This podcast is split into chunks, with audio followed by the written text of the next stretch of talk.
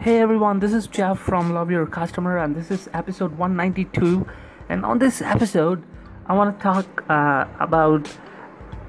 the use of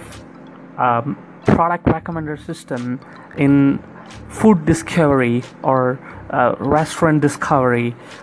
How uh, people can be recommended with uh, restaurants and uh, some kind of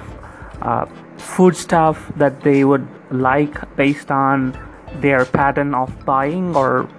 the interest they have shown. For example, let's take uh, uh, like a uh, food discovery uh,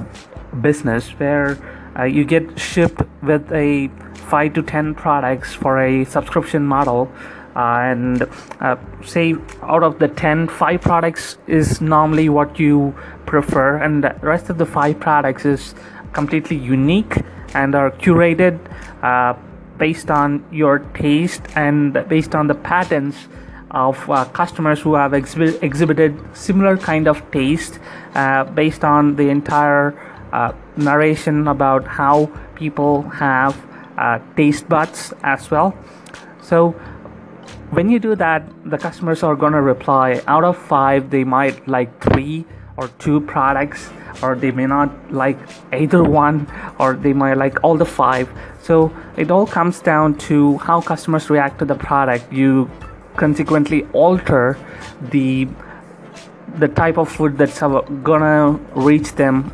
maybe week over week or month over month if that's the subscription model the main point I want to talk about is to be able to recognize those uh, change in taste buds, how consumers have uh, evolved or how consumers' taste evolve over a period of time.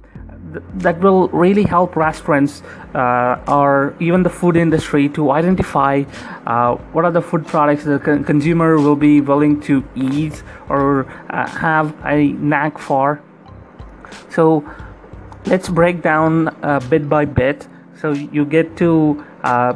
taste 10 products and you kind of give a reply uh, for the next week's or next month's order that you liked 8 products out of 10 and these are the two products you didn't like. So the machine learning model takes in those values and uh, alters uh, maybe on the next time it, it alters uh, the couple of products based on the other three products which you have shown interest. And the way it based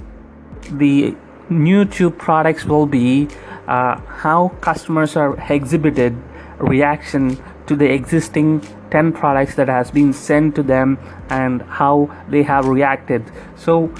what you can do is you can create a scoring system about uh, how uh, the products are uh, liked by the consumer. Maybe you're sending five, 50% uh, of new products and 50% of their own preference, so that uh, you're able to uh, map your system's output variable, maybe your 30% success rate or 20% success rate on the five products that you're send- sending curated, and on top of which, what you can do improve on is